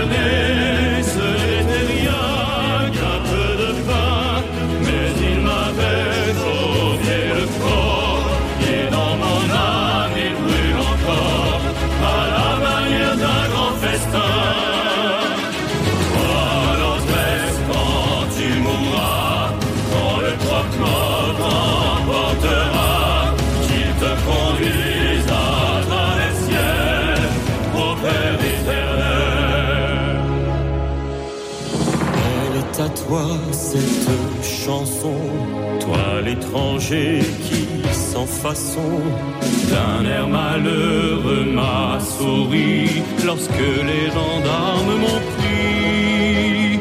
Toi qui n'as pas applaudi quand les croquantes et les croquants, tous les gens bien intentionnés riaient de me voir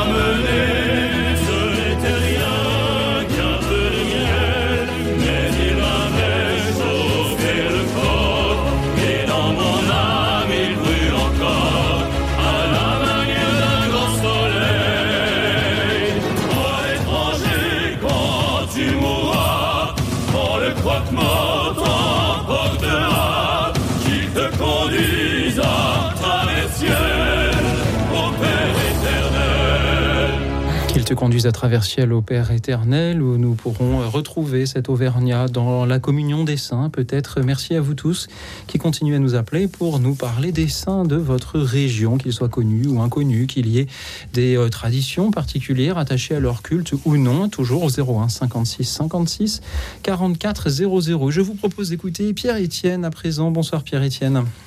Bonsoir le Oxyle et bonsoir à vos invités. Bonsoir Pierre-Étienne. je, je suis content d'entendre car ils vont pouvoir m'aider à mieux connaître le saint dont je vais euh, vous parler et qui est un des quatre saints de l'église de mon village, du village euh, d'un des villages de la commune dont j'ai été maire pendant 25 ans et dont je suis toujours conseiller municipal. Ce saint est Saint Ursin. Il est considéré comme le patron des Bouviers et euh, qui aurait été, il aurait vécu, je crois, au 5e siècle. Je pense qu'il est mort ou a été euh, euh, vécu en Norm- largement en Normandie. Or, euh, dans la légende que, je connais, il fut vénéré dans un prieuré devenu après abbaye au 8e siècle sur le lieu dit euh, Saint-Martin de Corps où il y a eu après une abbaye. Et euh, l'histoire raconte, ou la légende, que il est de reliques étaient là de passage et que quand on a voulu le transporter ailleurs pour continuer la translation de ces reliques de village en village, eh bien, il n'est pas parvenu à la, sa, sa chasse, disons, c'est l'époux, ou sa- la chasse qui tenait ses reliques, n'a pas pu être porté en haut de la colline, sauf à utiliser six paires de bœufs. Et effectivement, il euh, aurait été le saint protecteur des bovins et les protégeant de, des épizooties euh, que j'ai bien connues dans, nos villages euh, euh, avec la fièvre afteuse dans ma jeunesse. Le fait est que effectivement dans dans mon village, dans ma commune, il n'y a jamais eu de crise de, de fièvre afteuse. Alors voilà, peut-être que Saint-Ur- Saint-Ursin a joué son rôle et pour moi, il est, il est précieux aussi parce que la colline, je la connais bien pour y monter. D'ailleurs, quand je fus élu maire, la première chose que j'ai faite, c'est de faire goudronner cette route qui euh, conduit d'un village à l'autre de ma commune. Et encore, euh, au cours de l'année 2022, montant euh, euh, un jour de la fête de la fête de, nos villages euh, sur la colline où il y a une statue de la Vierge et où on célèbre chaque année une messe en plein air. Eh bien, en montant la côte, j'ai eu beaucoup de mal et j'ai dit, bah, je comprends effectivement que les reliques de Saint-Ursin aient eu du mal à être portées sur ce chemin. Voilà la petite histoire qui est à souvenir pour moi, pour de cette église où j'ai été baptisé et où probablement je passerai avant d'aller au cimetière. Merci beaucoup Pierre-Étienne de nous avoir euh, présenté ce soir euh, Saint-Ursin. Euh, merci à vous, Père Olivier Vattard, que vous évoque ce récit. Le- le- ce monsieur, son prénom Pierre-Étienne. Pierre-Étienne. Euh, Pierre-Étienne, euh, est-ce que le, le Saint-Ursin de Normandie, euh, dans votre village, on disait que c'était le même que Saint-Ursin de Bourges? Ah, peut-être. Écoutez, j'ai pas euh, grand-chose. Pourquoi il y a eu un Saint-Ursin de Bourges Oui, c'est-à-dire que normalement, Ah le grand Saint-Ursin français, c'est Saint-Ursin de Bourges. Mais il me semble Ah, me souvenir Ouais. que ces reliques ont été, euh, en effet, euh, ont été déposées en Normandie. Et je pense que c'est Ah, ben un voilà, rayonnement. c'est ça, oui, Voilà. c'est ça, d'accord. C'est un rayonnement. Voilà, Mais au oui. départ, il, il- Ouais. il est de, c'est un saint de Bourges. Il est Ah, considéré comme le premier évêque de Bourges, comme euh, l'évangélisateur de la ville de Bourges. Mais vous savez que souvent en France, euh, beaucoup, à un moment donné, vers la fin du Moyen Âge et même un peu après, euh, on a eu tendance un petit peu à, à, comment dire, à bidouiller les débuts d'un certain nombre d'évêchés parce qu'on avait envie d'avoir d'avoir des saints qui étaient très proches de Jésus. Donc on, on les a souvent euh, on, les a souvent rapportés proches Ah de oui, bah, Jésus. Et euh, très souvent, euh, bah, bah, l'histoire, Monseigneur Duchesne, euh, grand, un grand spécialiste au 19e siècle, eh bien, a été dénicheur de saints. Il, a, il, il s'est attiré des tas d'ennuis parce que euh, dans sa critique, bah, il a montré que ces saints étaient beaucoup plus récents que ce qu'on croyait. Alors, je sais que Saint-Ursin, effectivement, par rapport à Bourges, il y a toute une réflexion critique. euh, il n'est pas sûr qu'il soit, euh, Ouais. qu'il soit si ancien que cela. Ceci dit, il a un véritable rayonnement. Il y a un culte de Saint-Ursin euh, assez important en France. En plus, il portait un nom qui était assez, assez important autrefois, parce qu'il ne faut pas oublier que le roi des animaux, pendant très longtemps, c'était pas le lion, mais c'était l'ours. Et Oui, l'Église voilà, a oui, oui. beaucoup combattu, beaucoup combattu l'ours, et elle a voulu, elle l'a remplacé par le lion. C'est euh, euh, comment il s'appelle ce- cet historien des couleurs là qui a, qui a, qui a très bien très- parlé de ça. Son nom m'échappe. Euh, donc euh, c'était un prénom ours, c'était vraiment un prénom très répandu. Oui, mais et- oui. pourtant, pour chez nous, il était aussi considéré comme le, le protecteur des bovins. Donc, Oui. euh, comment on est passé de l'un à l'autre euh, Alors là, je, je n'ai pas. Alors, je, peut-être que les fameuses paires de bœufs dont vous parliez, euh, ils sont peut-être pour quelque chose. Je ne sais pas. Ouais, ouais, Euh, ouais, il faudrait. Alors, je connais pas. J'ai pas en tête tout à fait sa légende, mais en tout cas, c'est quelqu'un. Alors, c'est d'ailleurs intéressant parce que c'est un saint par relais, c'est-à-dire il a vécu à Bourges. Enfin, du moins, c'est ce que dit la tradition. Et puis ensuite, ses reliques étant venues en Normandie. Enfin, c'est ce je, je crois me souvenir. Et donc, il a ce coup, il a une deuxième vie. Il et ça, nous avons énormément de saints dans ce cas-là en France. Ce sont Ouais, souvent les Normands. Les Normands, en obligeant à déplacer les reliques, ont finalement créé une espèce d'internationale chrétienne et internationale des saints en déplaçant les saints. Euh, Marie-Noël, la célèbre poétesse, se réjouissait que, euh, eh bien, on- il y a des, euh, elle avait un saint célèbre d'Auxerre comme ça qui était vénéré en Allemagne.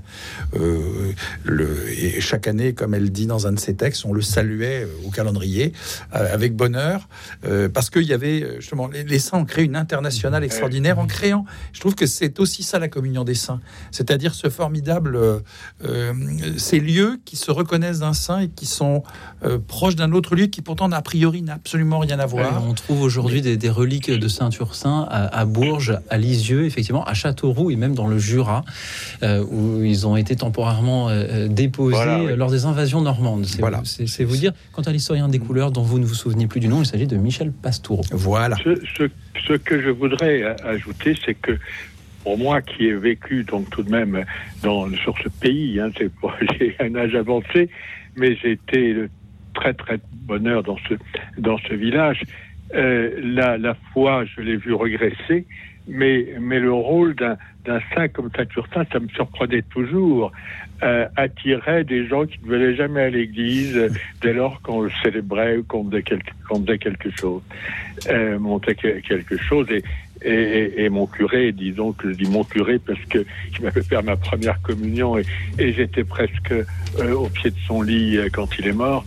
Euh, il, a, donc été pendant 47 ans dans, dans la paroisse euh, où, où j'ai été, euh, disons, de la commune dont j'ai été maire, euh, il savait se, se servir de ça auprès de, de ses paroissiens. Bah, le bon Dieu, c'est parfois marchait. impressionnant. Et ça marchait. Bien sûr. Le bon Dieu, c'est impressionnant. Jésus-Christ, c'est parfois impressionnant. Mais oui, oui. celui qui a sa statue dans l'Église et qui est, qui est bon et qui, euh, qui, qui est là, au contraire, pour nous aider dans notre vie de tous les jours, euh, il est parfois euh, l'image de Dieu pour ces gens? Je lis aussi que la question euh, se pose aussi pour certains historiens de savoir si Ursin de Bourges et Ursin de Normandie étaient ou non la même personne. Ah, Il est bien possible que euh, ce euh, n'ait pas été le cas. Il est difficile aujourd'hui d'en savoir beaucoup plus. euh, Ouais, ouais. Surtout que. Alors, oui, Ursin, bah, c'est voilà. un prénom qui on n'emploie plus beaucoup aujourd'hui.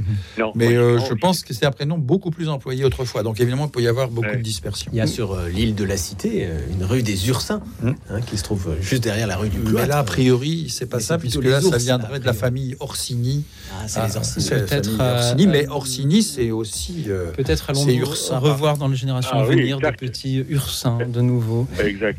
Merci Bah, Pierre-Étienne. écoutez, bah, c'est moi qui vous remercie d'avoir m'a permis d'apprendre encore quelque chose qui est en relation avec ma petite commune dont je Et- suis toujours et- et merci. si attaché. Merci Pierre-Étienne pour votre témoignage. J'ai entendu, vous avez été baptisé dans cette église, vous avez vécu dans Oui. cette commune et vous avez dit que c'est sans doute le dernier lieu où vous passerez. Euh, cette église, Eh ben, c'est aussi un beau témoignage euh, de la vie chrétienne qui, qui Voilà, grandit alors là où on est planté. l'église est dédiée simultanément à Saint Antoine. Alors on dit le Grand, moi je pense que c'est euh, Saint Antoine de Padoue. Mais Ah non, non, non, surtout pas. Surtout pas. Saint-Antoine le Grand, c'est l'Égyptien. C'est le, le vieux, ouais, c'est qui était un protecteur aussi des animaux, lui. Ah oui, Ah, non, il ne faut pas du tout le confondre Ah oui, Mais Ils mais ont, c'est très bien aussi. ils ont que 11 siècles ou 12 siècles d'écart. Ce n'est ce qui, ce qui Ouais. n'est pas si grand que ça à l'échelle de Dieu. Pierre-Étienne, quel est le deuxième saint qui est consacré à cette Et le, église? le deuxième, c'était Saint-Ursin et Saint-Martin. Parce que Saint-Ursin, probablement, était, était le saint est- auquel était dédié un prieuré qui a probablement été réalisé sur la commune au temps de Saint-Germain ou après juste après Saint-Germain, tandis que après Saint-Martin a été, c'est une abbaye érigée au XIe siècle euh, sur la commune de Domcy-sur-Cure, donc il y a toujours d'ailleurs des bâtiments qui demeurent, et euh, qui euh, a été par euh, les bénédictins de Saint-Martin d'Autun, après euh, le sac d'Autun par euh, les Sarrasins en 733. Et, euh, et donc ce sont des bénédictins qui probablement sont venus de Poitiers euh, après le sac d'Autun. Donc, Merci. alors, il y a eu donc une abbaye qui a été dédiée à la fois à Saint-Martin et à Saint-Ursin. Et quand l'abbaye a été euh, en commande, en commande sécularisée, eh bien, l'église paroissiale qui a été construite, d'ailleurs juste au-dessus de, du siège de l'abbaye, euh, a re- repris. Je ne sais pas pourquoi elle était dédiée à Saint-Antoine-le-Grand à ce moment-là, Mhm. mais a naturellement repris euh, l'œil, euh, les, les saints auxquels était dédiée l'abbaye, qui elle-même, cette abbaye, était l'église paroissiale pour les habitants du village de l'autre côté de la rivière, qui était en, en Bourgogne et une, pas en Nivernais. une Voilà. région qui a aussi reçu la visite de Saint-Bernard de Clairvaux, dont nous avons parlé tout à l'heure, et dont Ah, bah, l'histoire mériterait que nous ayons des émissions beaucoup plus longues pour pouvoir en parler. Pierre-Etienne, merci beaucoup d'avoir été avec Voilà. nous. C'est toujours une joie euh, de vous entendre. Merci de nous avoir parlé de euh, Saint-Ursin. Et je vous propose à présent d'accueillir Claude depuis Paris. Bonsoir Claude. Bonsoir. Oui, je voulais Bonsoir, vous parler d'un d'un jeune homme qui est mort très tôt, à 11 ans et demi, qui a vécu entre les deux guerres, qui s'appelait Guy de Fontgalan. hein.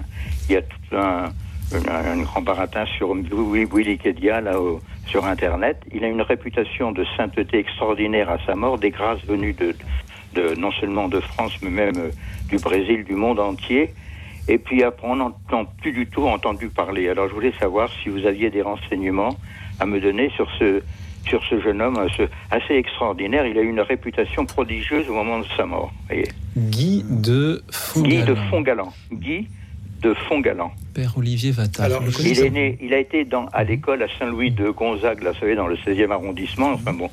Et il est mort très très jeune, comme je vous dis, à 11 ans et demi, je crois. Oui, Guy de Fongalan, c'était quelqu'un dont on parlait en effet beaucoup euh, dans avant-guerre et après-guerre. Oui, c'est ça. Moi, je me souviens en avoir entendu parler euh, jeune, mais il faut reconnaître qu'aujourd'hui, euh, je j'ai plus du tout entendu parler de lui. Est-ce qu'il n'était pas lié au monde scout? Un peu, je crois aussi. Oui, il me Donc, semble, il a ouais. été porté, je pense, par le mouvement scout. Par le mouvement scout. Et puis après, on n'a plus entendu parler, mais c'est extraordinaire le renom de sainteté qu'il a eu, des grâces sur Mhm. sa tombe, venant non seulement de France, mais du monde, en- euh, du monde entier, certaines, au moins de certaines parties du monde. Et puis maintenant, je ne sais pas du tout ce. Alors peut-être que les prêtres qui sont avec vous, là, enfin, peuvent en, Ben, en je dire un peu. demandais justement au père Olivier Vattard. Moi, je, je vous savez, euh, Claude, je suis loin de connaître toutes les personnes, Oui, non, les mais lieux bien dont sûr, on oui. parle dans l'émission. Alors, je triche avec un ordinateur et avec Internet de- devant moi et je lis euh, Wikipédia, euh, qui, dont, plusieurs études montrent que c'est une des encyclopédies les plus fiables que nous ayons, euh, auxquelles nous avons accès. Et Wikipédia, donc, nous parle de Guy de Fongalan. Il y a une belle page qui lui est euh, Ah oui, il y a consacrée. même, très. Un jeune c'est même Français très fourni, mort de diphtérie à l'âge de 11 ans en 1925, déclaré serviteur de Dieu. Il a failli être le plus jeune saint catholique non martyr, mais son procès en béatification fut clos en euh, 1940. oui, mais c'est ça qui, qui est bizarre. Ouais. Eh bien, moi, je crois, euh, Claude, que euh, s'il y a un procès qui est fait en béatification, c'est justement pour que certains débouchent sur une béatification et d'autres non. Et peut-être que les personnes qui ont décidé de euh, clore ce procès ont eu de bonnes raisons euh, de le faire. Alors, je n'ai pas là, sous les yeux, euh, les, les raisons.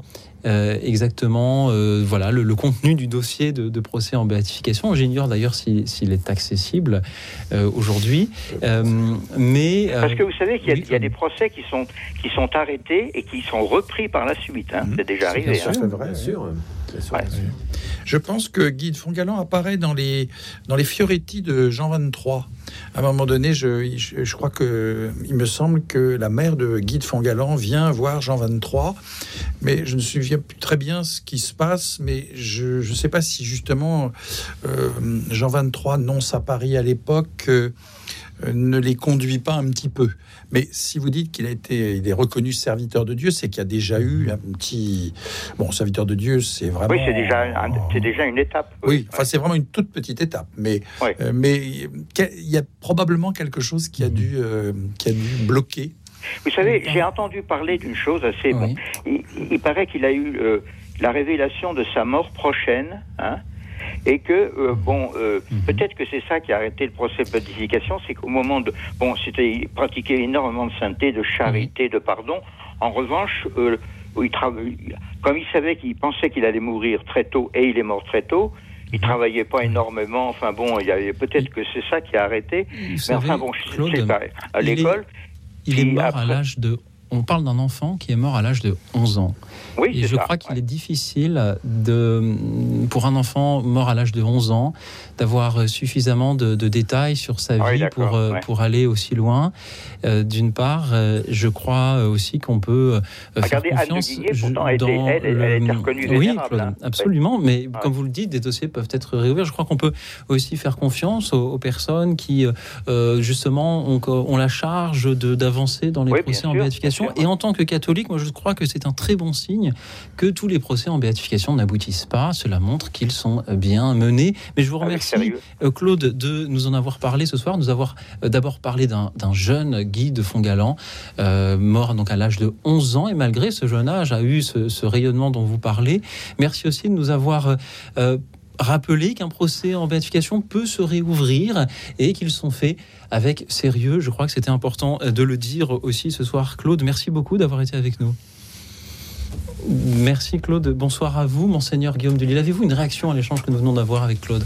Ben, je, je- trouve ce que, ce que vous dites assez juste, c'est-à-dire que euh, s'il y a bien un procès en béatification, c'est qu'il, enfin, un- un- une ouverture de cause, c'est qu'il y a un dossier, c'est qu'il y a la recherche euh, des, signes de la sainteté euh, et leur véracité. Et donc, bah, parfois, il y en a peut-être pas assez.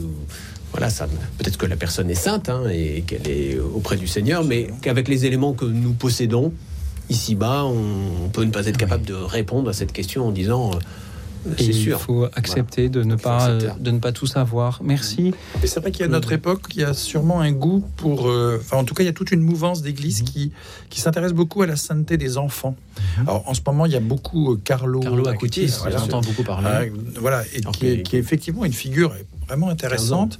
Euh, Il y a, un, intérêt, et je trouve que c'est assez beau finalement de, proposer aussi euh, la, foi des, enfants, même si euh, c'est des, choses qui existaient. Par exemple, en France, nous avons beaucoup de, villages qui s'appellent Saint-Cyr, Saint-Ciergue, euh, enfin Saint-Cyrgue, tout ça. C'est un enfant de 3 ans martyrisé avec sa mère, Sainte Juliette, et qui, euh, la légende dit que quand elle a été martyrisée à Tars, le pays natal de Saint Paul, eh bien, euh, l'enfant a dit, moi aussi, je veux mourir pour le Christ à 3 ans.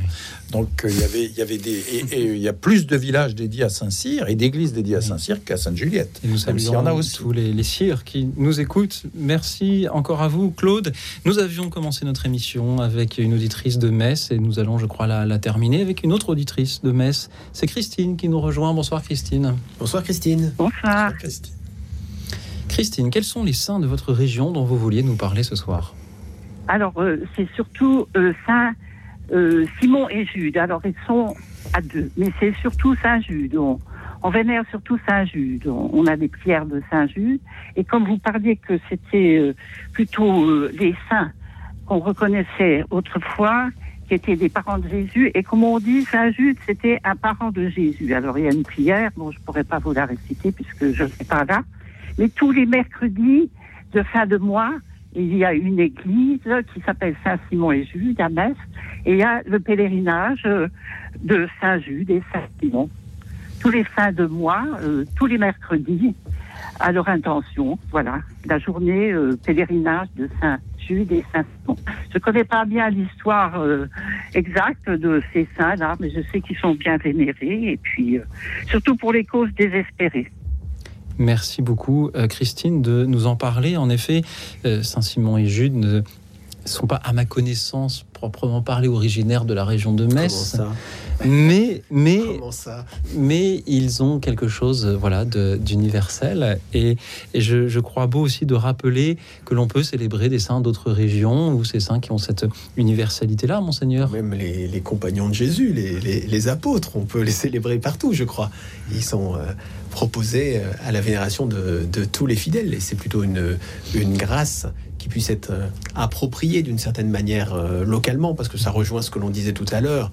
C'est qu'au fond, euh, notre manière de, de vénérer les saints, c'est de vénérer ceux qui, qui ont été chez nous, qui, qui, dont, dont on peut s'approcher, avec qui on peut cheminer, avancer. Et donc ça, c'est un, un véritable cadeau que de pouvoir les recevoir comme ça. Père Olivier Vattard. Alors oui, ce sont des apôtres, euh, toujours fêtés ensemble, sauf Jude d'une certaine manière qui euh, s'est un peu détaché lui-même, en particulier pour ce que cette dame a dit, c'est-à-dire euh, patron des causes désespérées. C'est un peu le pendant de Saint Rita, Euh, et il oui, est pour ça il est il est donc euh, alors par contre je ne sais pas du tout pourquoi Jude et les causes désespérées. Ce qui est assez intéressant, c'est qu'il est à la fois un saint très populaire, mais c'est aussi l'auteur d'une épître dans le Nouveau Testament auquel on ne pense jamais, qu'on lit euh, tous les deux ans dans la liturgie de semaine. Je crois qu'on la lit en une fois d'ailleurs, parce que peut-être en deux fois, mais c'est très court, hein, l'épître de, de Saint Jude. Voilà. Donc, mais c'est un personnage dont le culte a un culte euh, euh, presque, j'ai envie de disproportionné par rapport à ce qu'on sait de lui. Euh, il y Ah a oui, oui, aussi- oui, oui, oui, c'est Voilà. euh, suivi, hein, ce pèlerinage-là. C'est les mois le mercredi et, Mhm. et c'est bien suivi. hein. Il y a beaucoup de monde. En plus, c'était mal parti parce que s'appeler Jude, c'est-à-dire Judas, euh, c'était bon euh, en, en faisant une petite, en, en oubliant le AS, en faisant un E, on a, on ne pense pas à Judas, mais à vrai dire, il avait le même prénom, donc c'était pas évident. Et mais, mais justement, on a, il y a un très beau texte, euh, une, une belle prière de Paul Claudel à Saint Jude qu'on peut qu'on peut aller lire, euh, qui, est- qui fait partie des, des beaux poèmes de Paul Claudel. Merci beaucoup, Christine. Ben, c'est moi qui vous re- remercie et puis je vous souhaite une bonne soirée, une bonne continuation. Et merci pour vos belles émissions. Elles font du bien. Merci, Merci, Christine. Elles le sont grâce aux auditeurs qui sont nombreux à prendre la parole Voilà. euh, chaque soir et c'est toujours une joie de euh, vous entendre, chers amis. Merci beaucoup. Nous allons alors encore continuer à parler de, de vos témoignages et de ces saints de, de vos régions. Euh, ce soir, le temps euh, justement de- d'une litanie des saints, ce que fut un peu euh, cette émission. Et c'est à présent le chœur des moines de l'abbaye Sainte-Anne de Kergonan qui euh, la chante pour nous. À tout de suite. Écoute dans la nuit. Une émission de Radio Notre-Dame et RCF.